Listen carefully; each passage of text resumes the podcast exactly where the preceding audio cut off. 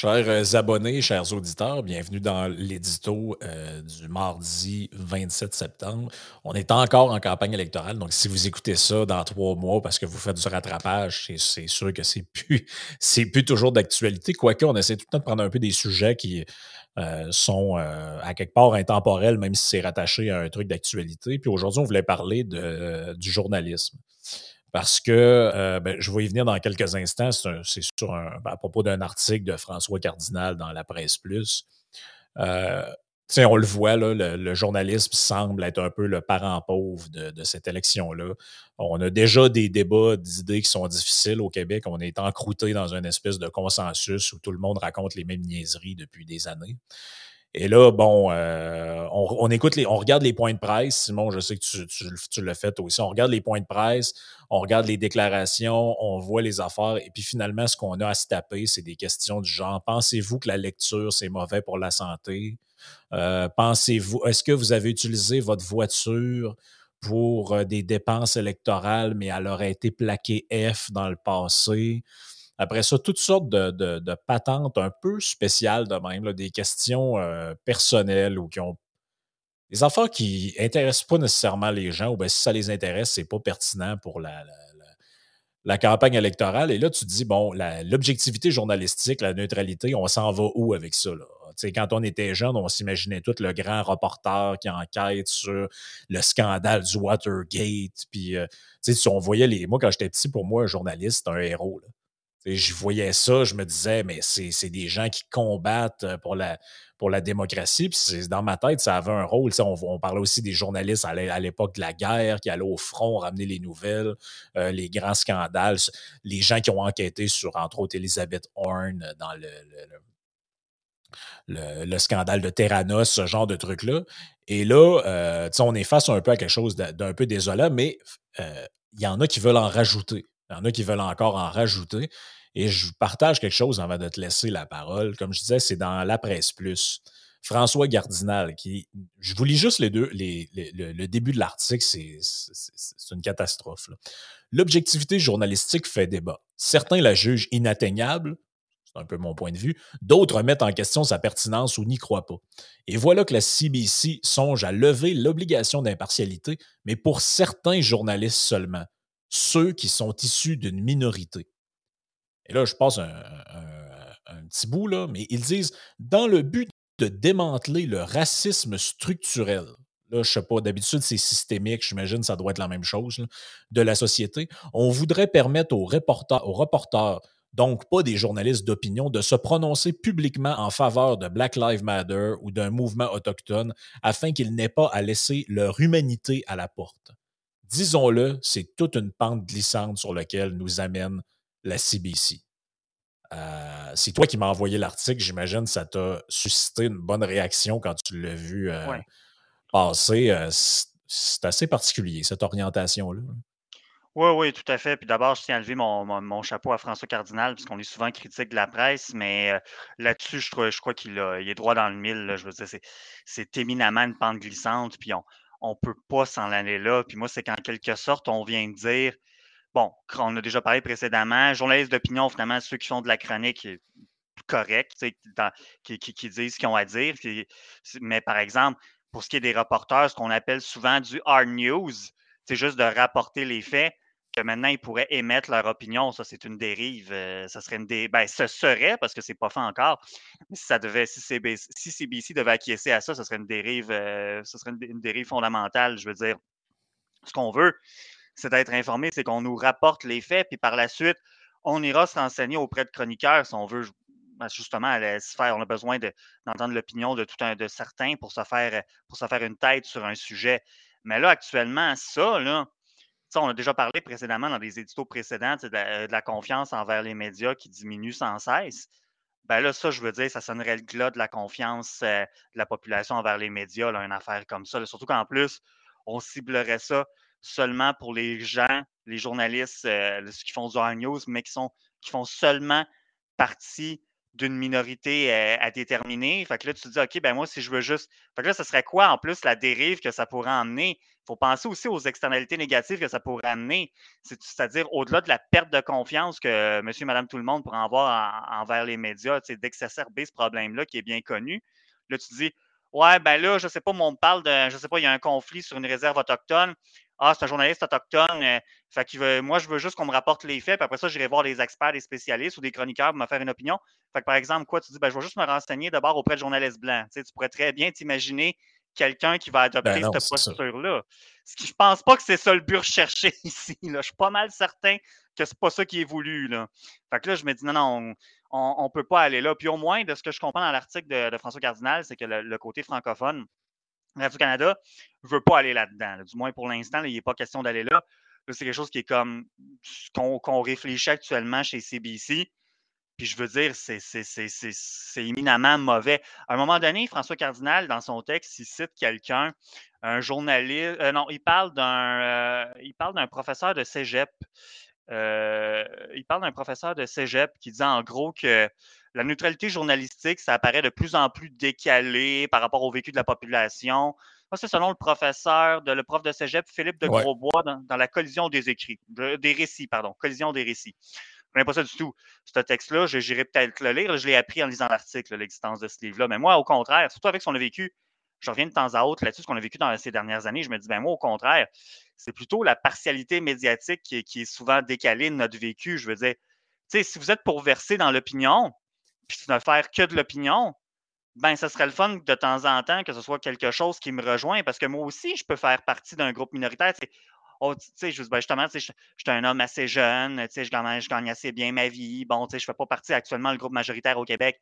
C'est les boomers. Donc, on va beaucoup parler quand il y a des enjeux reliés à la santé, des enjeux reliés au sanitaire ou même, justement, euh, tout ce qui est les enjeux de taxation et tout ça. On va souvent aborder ça, l'offre politique, puis la couverture va souvent être dans un angle qui s'intéresse davantage aux enjeux des aînés. Puis bon, c'est correct, je ne décris pas ça comme tel, mais c'est parce que tu dis, mais là, c'est parce que si vous versez juste dans l'opinion, dans le but d'aller, tu sais, est-ce qu'on va penser à moi finalement? moi, je veux qu'on ben, présente des faits. C'est que la force, c'est que l'idée de représenter. Parce que le problème avec la logique euh, minoritaire dont, ces gens-là ont l'air un peu de se revendiquer, c'est que tout le monde est une minorité aux yeux d'une quelconque majorité. Euh, vous avez bien beau être un. Imaginons une seule seconde que vous êtes un. Bon, OK, parfait, vous êtes un homme, vous êtes blanc, vous, vous, gagnez assez bien votre vie, etc. Mais ah, vous avez une particularité, par contre, euh, vous êtes protestant au lieu d'être catholique. Mais vous êtes une minorité au Québec à l'égard de la majorité historique qui est là. Donc, vous avez un, rapport aux autres qui est différent des autres. Si vous peu importe ce que vous avez, je veux dire, toi, tu le dis, bon, tu fais quand même minoritaire par rapport à la, majorité euh, de la population qui s'en va de plus en plus vers euh, le vieillissement. Ben, moi, je pourrais utiliser bon, l'aspect régional. Je viens d'une région euh, précise du Québec. On n'est on fait, on pas majoritaire. la vie est différente là-bas. Euh, on est parfois traité avec mépris, etc. Donc, je pourrais aussi me victimiser avec ça, puis euh, revendiquer un statut particulier. Mais ça veut dire quoi? Ça veut dire que moi, mettons, si j'étais journaliste, quand je traite les événements qui se passent au Saguenay-Lac-Saint-Jean, je vais avoir le droit de prendre parti de manière favorable à ce qui s'est passé là-bas avant mon devoir de rapporter l'information de manière à peu près factuelle. Tu ça ne tient pas de bout, ça, cette histoire-là.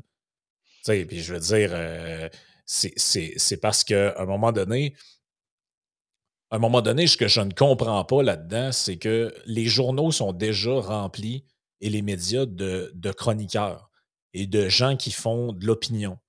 À mon avis, le principal problème, c'est pas ces gens-là, c'est le fait qu'il n'y a pas de contrebalancier sur certains aspects. on passe en revue toute la télé québécoise et on a un Christian Dufour mais des, euh, des euh, comment il s'appelle, des Luc Ferrandez, on en a plus qu'un, par exemple. Pas, lui qui s'est dédoublé, mais des gens qui ont un discours qui ressemble un peu à ça, les Marie-Louise Arsenault, je pourrais tous vous les nommer. Il y en a beaucoup.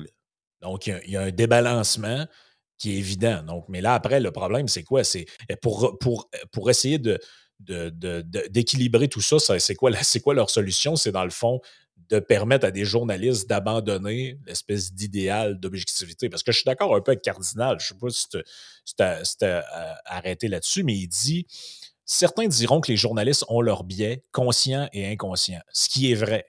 Mais cela ne les empêche pas d'exercer leur métier le plus honnêtement possible. Ça, l'affaire, c'est. Mmh et là, il dit d'ailleurs, dans le guide des normes journalistiques de la presse, le mot objectivité n'apparaît d'ailleurs pas. On évoque plutôt la nécessité d'une démarche journalistique rigoureuse axée autour de la recherche de la vérité, de l'équité dans le traitement de l'information et justement de l'honnêteté.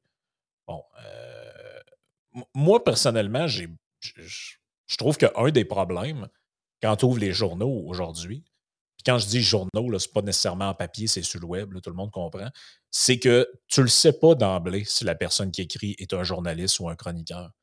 Il n'y a pratiquement aucun moyen de, le savoir, à moins de connaître les gens et de connaître leur parcours. Et même des fois, c'est entremêlé. Tout ça est entremêlé. Parce que pendant que tu parlais tout à l'heure, ça m'a rappelé Vincent Marissal. Vincent Marissal, qui est connu aujourd'hui pour être député de Québec solidaire. Vincent Marissal, il a un diplôme en journalisme de l'Université du Québec à Montréal. Il travaille d'abord comme journaliste euh, de terrain pour Le Soleil, pour La Voix de l'Est et autres. Euh, ensuite, pour la presse, il va être correspondant parlementaire pour l'information. Il va. Euh, ça va être un journaliste plus de terrain. Par contre, on commence à le connaître comment? Parce qu'il devient, à un moment donné, chroniqueur politique. Entre autres, ça, les gens l'ont oublié, mais à l'époque, c'est un, un, des principaux chroniqueurs, j'allais dire, pas anti-péquiste, mais très hostile à, tout ce qui est indépendance du Québec, puis ce genre de, de thématique-là.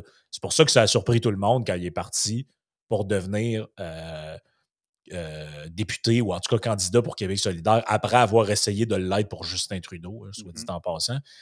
Mais quand tu regardes une personne comme ça, tu te dis OK, mais lui, est-ce qu'il est journaliste ou leader d'opinion? Parce que là, la ligne est mince. Puis pour les gens qui suivent l'actualité, puis qui se disent ben moi, moi je lis, mais les trucs d'opinion, ça m'intéresse pas, je veux juste lire c'est quoi qui s'est passé puis avoir un compte rendu. Ben, tu suis pendant 10-15 ans quelqu'un comme ça, et du jour au lendemain, il change de fonction dans le journal et maintenant il devient chroniqueur politique.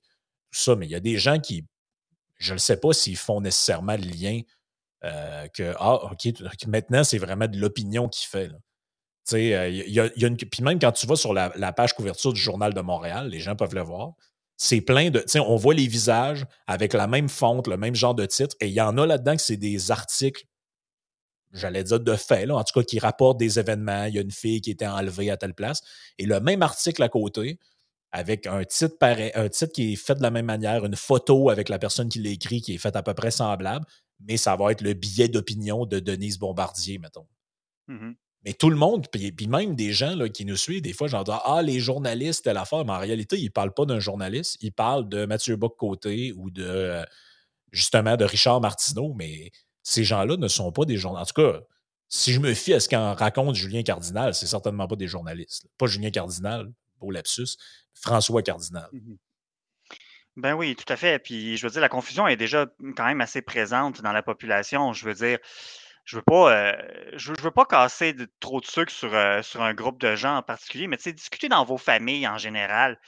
Puis demandez-leur, ils se renseignent auprès de qui. Puis souvent, tu vois les noms des personnalités connues de Québécois qui vont venir, les, les Mario Dumont, les Richard Martineau de ce monde. Puis tu es comme, ben oui, mais tu sais, leur émission qu'ils ont à LCN, c'est Dumont puis Martineau, je veux dire, c'est de l'opinion. Mais les gens ont beaucoup de mal à dire, ah, ben Mario Dumont l'a dit, fait parenthèse, donc Mario Dumont l'a dit, donc c'est un fait, mais non. Ça ne veut pas dire que ce qu'il dit, c'est faux. C'est juste que, par exemple, attends, parce que ça, c'est de la chronique. C'est pas, euh, pas comme rapporter ce que tel politicien a dit, puis merci, bonsoir, tu, tu coupes le micro, tu, tu, fermes la caméra, puis c'est tout. Fait que je me dis ça, ce mouvement-là, ce que, ce que, en tout cas, cette revendication-là qui semble y avoir à la CBC, je veux dire, je pense pas que ça sert dans l'intérêt de, de, la meilleure information qui soit, honnêtement. Surtout que déjà, moi aussi, on a déjà parlé plus tôt, c'est que il y a déjà un billet, il y a, déjà un, commentaire qui se fait dans la sélection de la nouvelle. Je veux pas, je veux dire, le média choisit de couvrir tel ou tel sujet sous tel ou tel angle. Bon, une fois qu'ils ont choisi de couvrir un sujet, ben ils vont s'attarder plus sur certaines choses que sur d'autres. C'est d'une nouvelle. Fait que tu dis, bon, déjà, il y a un certain billet en quelque part. Mais là, si on s'en va dans cette direction-là, c'est parce que j'aime pas où est-ce que ça peut nous amener aussi. C'est que, tu sais, tantôt, j'ai dit, ben là, c'est parce que tu vas avoir des gens qui disent, oui, mais je veux juste qu'on mettons qu'il arrive une situation X par rapport à un groupe, euh, un groupe culturel, puis il y aurait juste, puis ce serait quelqu'un de cette communauté-là qui commande, dis, ben là, ben d'abord, moi, je vais me renseigner juste auprès des gens qui ne sont pas de ce groupe-là. Tu dis, ouais, mais non, là, c'est là que tu perds quelque chose, mais je m'attendrais qu'il pourrait y avoir des réactions comme ça. Mais c'est parce que si on va plus loin que ça, mettons qu'on adopterait cette posture-là, qu'on dit, OK, on y va dans ce que CBC propose, puis on enlève. Euh, on, enlève toute tentative d'objectivité aux gens issus des, minorités quand ils commentent un sujet.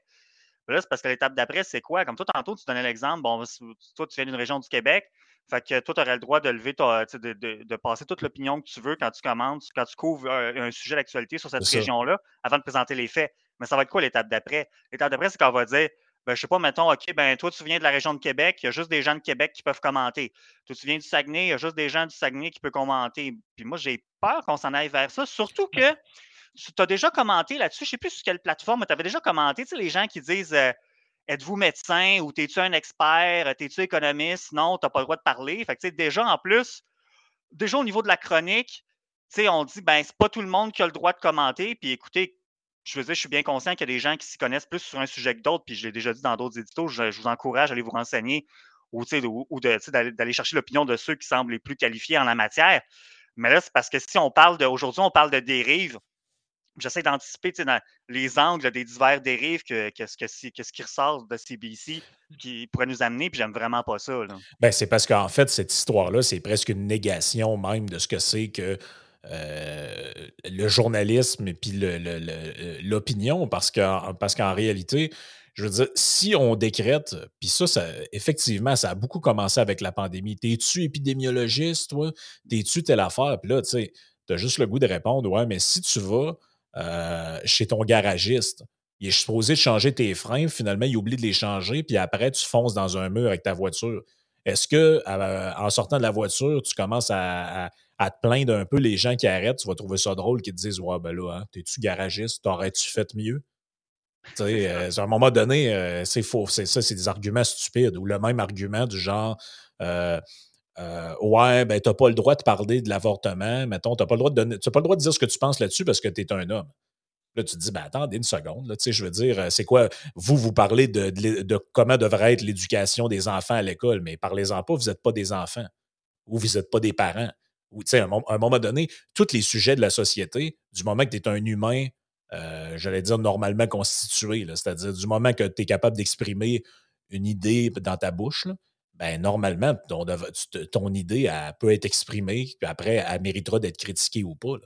Je veux dire, si on s'en va dans ces affaires-là, parce que ça, ça beaucoup, ça, ça vient beaucoup des États-Unis, ce genre de mentalité-là, de dire que, bon, ben, euh, ne peuvent, ne peuvent s'exprimer sur la cause des, Afro-Américains que les gens qui sont issus de cette communauté-là, ne devraient pouvoir parler que d'affaires autochtones les gens qui ne sont qu'autochtones. Et là, tu te dis, mais attendez un peu, et dans quel genre de monde voulez-vous vivre? Une espèce de société ultra. Parce que c'est ça le paradoxe, c'est qu'ils prétendent vouloir faire un truc de diversité puis d'inclusion, mais tout le monde va être restreint à sa propre petite identité telle qu'il va l'avoir définie lui-même. C'est-à-dire que vous, vous voyez comment, ben, je me vois comme une femme euh, euh, de telle orientation sexuelle et de OK, parfait. Parlez de ce qui vous concerne, puis le reste du temps, on ne veut pas vous entendre.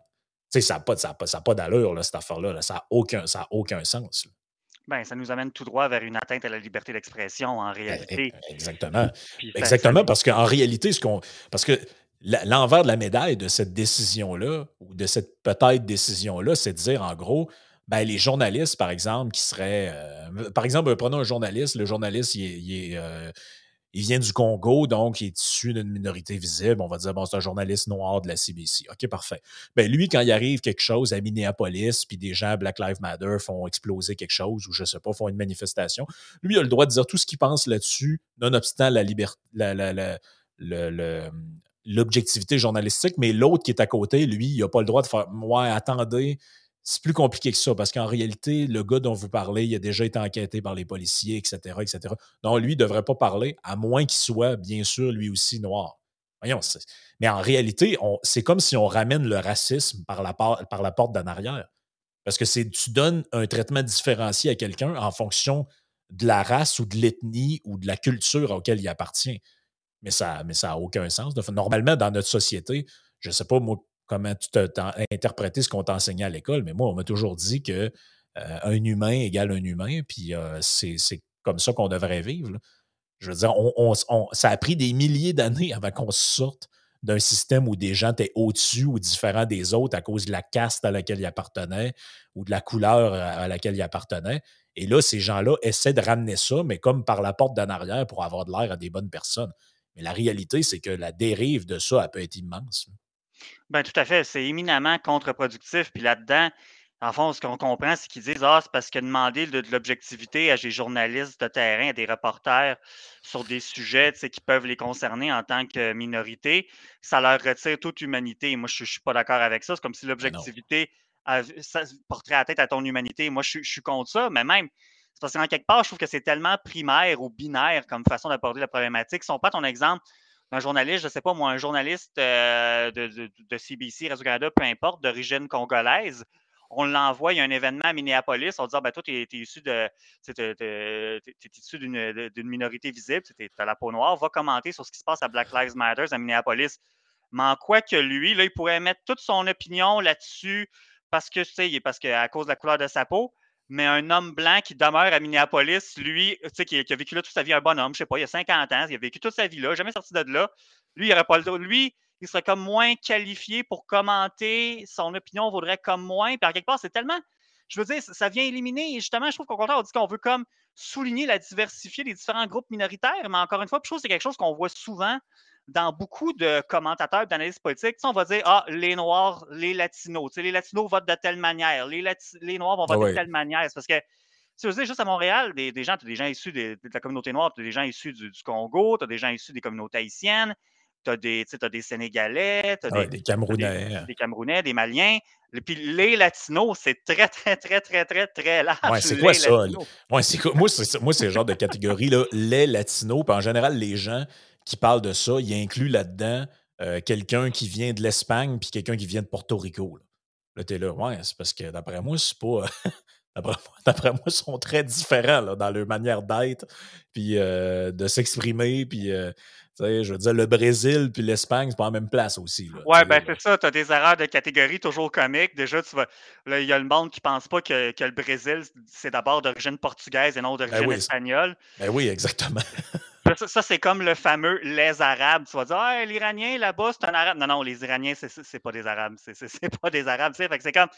C'est qui qui va dire, OK, toi, tu es dans la bonne minorité? Est-ce qu'ils vont. Est-ce qu'on va te mettre dans la bonne catégorie? Est-ce qu'on, toi, tu es dans une minorité, on va donner droit au chapitre et que j'aime Ça amène, ça amène à l'exemple un peu farfelu qu'il y avait eu euh, il y a quelques. Je ne sais pas si tu te souviens, il y a quelques mois de ça. Tu avais euh, une madame dans une commission scolaire qui avait invité des, étudiants et des gens à brûler des bandes dessinées je ne sais plus si c'était de Tintin ou d'Astérix, parce que ça représentait de manière raciste les, les, Autochtones. Et puis, elle, elle revendiquait le droit de faire ça parce que supposément, elle en était une. Sauf que le problème, c'est qu'il y a des journalistes qui ont fouillé un peu sur elle et il fallait remonter, je pense, qu'à la 10 générations avant de trouver un ancêtre euh, autochtone. Donc, elle ne l'était pas du tout en réalité. Donc là, quand ben, dans un monde normal, pour moi, euh, quelqu'un, peu importe ton origine, tu aurais le droit de protester contre la représentation raciste si c'est ce que tu crois, puis les gens accorderont de la crédibilité à ta cause ou pas. Mais dans une logique identitaire et néo-racialiste, mais racialiste de gauche comme ce qu'on voit, là, ben là, il y a usurpation d'identité, en fait. C'est qu'en fait, cette femme-là, elle a usurpé un statut minoritaire. Elle s'est faite passer pour une victime, en gros, alors qu'elle ne l'était pas.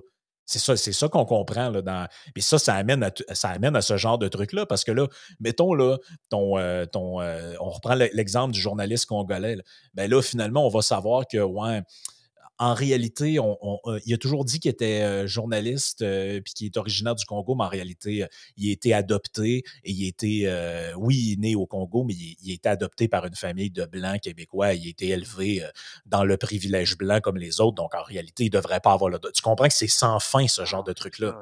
C'est complètement sans fin. Là. Ça peut amener à tellement de dérives que tu te dis, mais pourquoi, pourquoi aller là, en fait? Là? Je, ne comprends pas la nécessité d'aller là.